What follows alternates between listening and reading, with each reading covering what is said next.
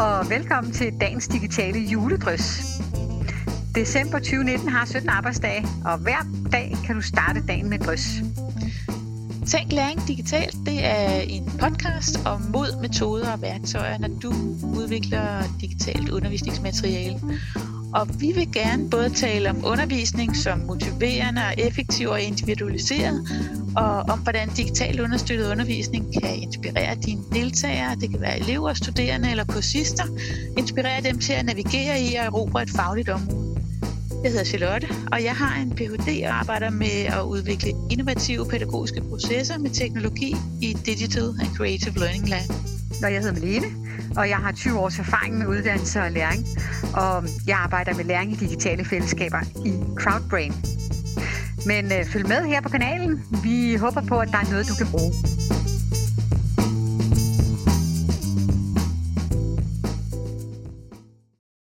Dagens tema, det er flow.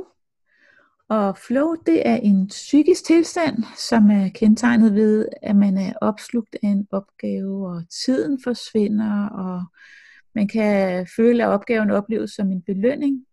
Man er fokuseret, man er løsningsorienteret. Og flow, det er et af de temaer, som vi begge har haft lyst til at sætte på dagsordenen, Malene. Ja, det er det. Og som du siger, det er et psykologisk begreb, og der handler om bevidsthed, og nu er det jo gudskelov sådan, når man underviser, at man kan ikke gå ind og pille i bevidstheden på deltagerne, men man kan måske optimere sin forløb, så der er en større chance for, at deltagerne de oplever flow. Jeg kender godt den der følelse af flow fra mig selv, når den er der, og jeg ved også, hvordan det er, når den ikke er der, i forhold til, når man sidder og skal lære noget. Mm. Og jeg kan også godt fornemme, når flowet er der i undervisningssituationen, tror jeg. Jeg tænker nogle gange, at det er lidt af den der didaktiske lydhørhed, man har, når det er, man står og underviser, at man kan registrere og reagere på uro, på flakkende blikke, på bevægelser. Der er på en eller anden måde, jeg ved ikke, om du ikke også kender, Charlotte, men der er på et eller andet med noget med den der, sådan en metafysisk oplevelse af, ja, at en opmærksomhed, der forsvinder, eller en dyne, der sænker sig ned over sådan et undervisningslokale. Og det tror jeg er, når flow er der, eller når flow ikke er der, at den der dyne kommer, og det kan man mærke. Ja. Ja, jamen altså, vi er jo helt sikkert enige om, at det er et interessant emne med det her flow. Selvom der også er nogen, der kritiserer begrebet en gang imellem. Men jeg synes, det er interessant at kigge på det alligevel. Og flow, det grænser også op til andre ting, som vi beskæftiger os med i den her podcast, nemlig motivation og gamification. Så skulle vi ikke lige prøve at placere de ting i forhold til hinanden? Hvad tænker du om det? Jeg ser sådan på det, at motivation, det er, når vi taler om den indre drivkraft til at investere den nødvendige portion psykisk energi i at lære noget. Mm.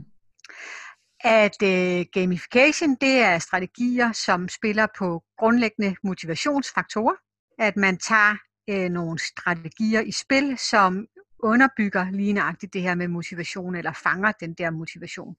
Og flow, det er en følelse, man har inde i sig, når man er fordybet og lader sig rive med. Ja. Kernen i flow, det er, at der er en balance mellem udfordringer og kompetencer. Der er den her meget brugte figur med flowzone. Man forestiller sig på en eller anden måde, at man har udfordringer spejlet over for kompetencer. Og hvis det er, at udfordringerne de er for små i forhold til, hvad man kan, ja, så keder man sig, og man begynder at tænke på noget andet. Men omvendt, det er, at udfordringerne bliver for høje, ja, så kan man opleve stress, eller er måske endda ligefrem angst, som der er nogen, der skriver om. Men hvis man ligger et eller andet sted der i midten, og at kompetencerne modsvarer de udfordringer, man får, så siger man, at man er inde i en flow-zone, hvor man kan være opslugt af en opgave, man er fokuseret, man arbejder kreativt og løsningsorienteret, og så den her med, at man tit glemmer tid og sted, når man er i flow. Ja. Ja, og det er jo ikke sådan, at man kan tilrettelægge undervisningen, hvor det er, nu laver vi flow-zone-undervisning, men der er jo alligevel nogle greb i undervisningen, som man ved er med til at skabe bedre betingelser for det her flow. Og at de nogle 5 ting i hvert fald, som går igen flere steder, det er, at der skal være klare mål med de opgaver, man stiller. Der skal være klare rammer. At der skal være en overskuelig udfordring, som matcher til deltagernes kompetencer, at der skal være tilbagemelding eller feedback, sådan at man hele tiden hører reaktioner på det, man laver. Og så også en eller anden grad af uforstyrrethed. Men Charlotte, jeg ved, at du har beskæftiget dig med flow, og hvordan at flow hænger sammen med, eller kan ses i forhold til Vygotskis begreb om den nærmeste udviklingszone. Kan du ikke kort ridse det op, for jeg forestiller mig faktisk, at det taler lige ind i det her med betingelser for at skabe flow. Jo, altså jo, jeg synes, det er lidt sjovt at kigge på de to ting sammen. Vygotski, han snakker om nærmeste udviklingszone. Man har ligesom en cirkel rundt om sig, det er det, man kan, og så den næste cirkel, det er, hvor man gerne vil hen, hvad man gerne vil lære. Og den nærmeste udviklingszone, det er så de ting, man kan lære med hjælp fra en, der ved noget mere. Det kan være en lærer, eller bare en eller anden, der ved noget mere. Så det er den nærmeste udviklingszone. Så han taler om, hvad det næste skridt-agtigt, hvor flow jo også snakker om, hvor det optimale sted, man lærer her. Så på en eller anden led, så er det de samme ting, de snakker om, men måske kan man sige, at flow, det handler mere, altså hvor Vygotski handler om, hvad man kan lære, altså hvad det næste skridt ligesom er med hjælp, så er flow det sådan mere om, hvordan skaber man en god læringsoplevelse. Det vil sige, man kan jo sagtens lære, selvom man ikke er i flow, altså selvom man ikke er helt optaget. Så det er måske det område, Vygotski beskæftiger sig med, men hvor flow, det er mere selve læringsoplevelsen, når man er engageret. Måske kan man sige, det er en slags kvalificering af læringsoplevelsen. Ikke bare det sted, man lærer godt, men det sted, hvor man lærer på en god måde også. Fordi at noget af pointen er jo også med motivation og sådan noget. Det er, når man er motiveret og engageret, så har man jo mere opmærksomhed. Man kan måske gætte på, at når man er mere motiveret og engageret og er i flow, så lærer man faktisk dybere, altså man lærer noget mere. Så på en måde supplerer det hinanden, de der to forskellige teorier, synes jeg. Sådan kan man i hvert fald kigge på det. Men altså, Malene, hvordan tænker du, at flow kan sådan knyttes an til digitale læringsdesigns? Det er jo lige det skulle jeg også til at sige. Ja, det er jo det digitale, som på en eller anden måde optager os i den her podcast i hvert fald. Ja, lad os kigge på tre forskellige læringsdesigns, som jeg synes slås med hver sin didaktiske udfordring i forhold til det her med at skabe flow. Jeg kunne godt tænke mig, at vi kiggede på MOOCs. De er jo på en eller anden måde helt ustyrlige, for man har slet ikke deltagerne, så man kan se dem, så man kan ikke sanse, hvor de er henne. Så er der det, jeg tror, er semistrukturerede eller semistudierede robotværksteder, som du arbejder med, og hvor jeg tror, at det kan være vanskeligt at skabe et rum, der er tilpas uforstyrret. Og så er der mine digitale fællesskaber, som kan siges at være meget hårdt styret, og er det ikke også en udfordring for det her med at skabe flow? Men lad os tage dem enkeltvis, Charlotte. En MOOC, det er asynkron online undervisningsforløb, typisk med tekster, videoer og småopgaver, som man sidder med, og man sidder typisk med dem selv. Man kan ikke se deltagerne, så man kan jo ikke vide, om de er i flow, men måske kan man skabe nogle betingelser i de her MOOCs her, der gør, at det kan øge flow. Man kan give deltagerne mulighed for at skabe sine egne læringsveje. De kan vælge noget af det, der er mest relevant, hvis man for eksempel giver dem et væld af tekster og væld af videoer, at de selv kan vælge ud. Det er måske med til, at man kan finde mening, og man kan plukke ud af det, som man selv tænder på. Så når man ikke nødvendigvis skal pløje sig igennem et antal videoer og tekster, inden man kan komme videre. Altså det der med at kunne sætte sit eget tempo, tænker jeg også er afgørende i det der, når man laver MOOCs. Det med at bygge robotter, det gør du med dine deltagere, og kan du ikke lige starte med kort at ridse op, hvad der sker i dine robotværksteder? Jo, kan jeg godt. Det jeg arbejder med lige nu, det er sådan nogle robotter, der hedder Q. Så jeg fortæller lidt om, hvordan man gør, og viser, hvordan man programmerer dem. Derefter så går deltagerne selv i gang. Så kan de inde på den her hjemmeside få en masse hjælp til, hvordan de kan komme i gang. De kan også bare eksperimentere. Til at begynde med, så arbejder den med at få den her robot til at udføre en masse forskellige handlinger. Den kan køre, dreje og snakke og sanse og skifte farver. Og den kan rigtig mange forskellige ting. De bliver ledt igennem forskellige opgaver, så de lærer den her robot at kende, lærer hvad den kan og lærer at programmere den, både med blokprogrammering og med JavaScript. Okay. Altså jeg ser jo for mig det her robotbyggeri som sådan et undervisningsforløb, der rummer rigtig mange faser af trial and error, og at man kan jo sige, at de der trial and error er sådan nogle løbende tilbagemeldinger. Men jeg tror også, hvis jeg forestiller mig og kigger ind i sådan et undervisningslokale, så er der børn over det hele og robotter og hvad ved jeg. Er det ikke udfordrende at skabe den der udforstyrrethed? Hvad er dine erfaringer, Charlotte, eller tager jeg helt fejl med det der uro der? Og der er noget uro, det må man sige. Negativt for flow-tilstanden. Det kan faktisk godt kombineres med, at der er noget uro. Altså fordi hvis man, hvis deltagerne er meget engageret i det, så kommer de jo i flow. Altså hvis de synes, det er rigtig skægt det her, og udfordrende. Og altså den her første del, hvor man sådan lige lærer at bruge det, den er meget didaktiseret ned til mindste detalje inde på websiden i de her indledende øvelser.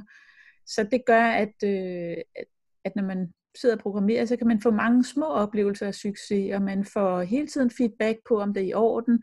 Man får hjælp, hvis man har gjort noget forkert, altså hvis den ikke fungerer, og man får sådan et indtryk af, at det er i orden at fejle. Så man bliver hele tiden hjulpet til at være inde i det her flow med de kompetencer, man har, og de udfordringer, der er så man får hjælp til at blive derinde på en eller anden led. Så der er mange idéer til at lave små ændringer, som jo er sådan nogle gode variationer, og de lærer ved at gøre noget, og ved at få feedback, så det er sådan en konstruktionistisk tilgang. Der er også ret meget humor i, og det synes jeg faktisk er en vigtig, de her robotter siger fjollede ting og sådan noget, og det kan man få dem til også. Man kan indspille noget, de siger, og man kan chatte med dem og så videre. Men altså, så hele den her didaktiserede del af at lære at programmere robotterne, hvis man vælger at bruge det, der hører til, det giver dem nogle grundlæggende færdigheder, og derefter så, når de har de ting på plads, så kan de opfinde alle mulige nye udfordringer til robotten selv, og begynde at lave forskellige baner og udfordringer. Ja, så det var robotter, men hvordan er det med flow i digitale fællesskaber, Malene?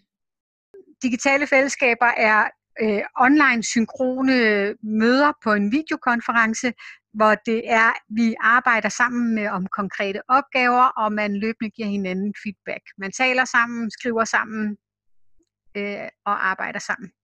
Men i forhold til flow i digitale fællesskaber, så er overstyring måske den største faldgruppe, tænker jeg. Som jeg har sagt til dig mange gange, så styrer jeg det benhårdt, når jeg har de digitale fællesskaber. Men jeg kan gå tilbage, når jeg kigger i evalueringer og tidligere beskrivelser af digitale fællesskaber, så kan jeg se, at der faktisk har været mange oplevelser af flow undervejs. Og det er faktisk først nu her, hvor vi to begynder at snakke om flow, at jeg har tænkt lidt nærmere over, hvad mine strategier egentlig er for at skabe flow i de digitale fællesskaber. Men sådan helt upfront, så er der jo meget forskning, der peger på, at flow det opleves oftest, når man er sammen med andre. Og der kan man sige, at der har digitale fællesskaber jo som sådan et fortrin, fordi man hele tiden sidder sammen med andre og er i dialog med andre. Men derudover så er der også et par andre punkter. Der er det her med kompetencer og udfordringer, at de skal matche med hinanden. En balance, og udgangspunktet i de digitale fællesskaber, det er, at deltagerne tager afsæt i deres egen praksis, noget de skal udvikle. De har altså nogle kompetencer, nogle forudsætninger til at starte på, og så har jeg tilrettelagt et program, hvor der kun lige er tid nok til at løse opgaven. Der er altså ikke tid til at fortabe sig i et eller andet. Og så tænkte jeg, det er lidt ligesom, når man tegner kroki, det her, man får en model, der stiller sig op, og så har man lynhurtigt og kan ridse en eller anden figur der.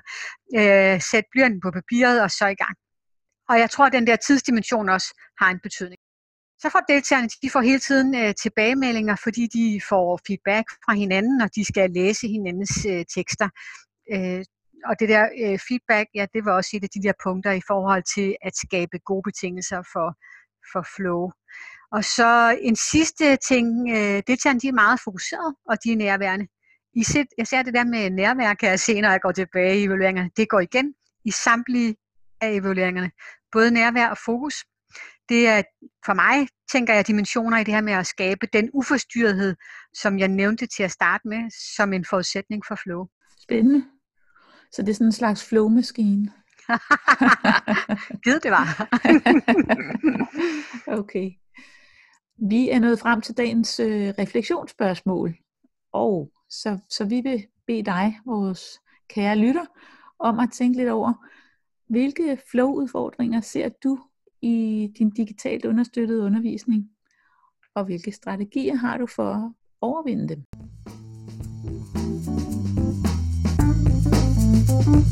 Vi vil rigtig gerne høre din mening om at tænke læring digitalt, så deltag gerne i debatten, og tak fordi du lyttede med på dagens Digitale Drøs.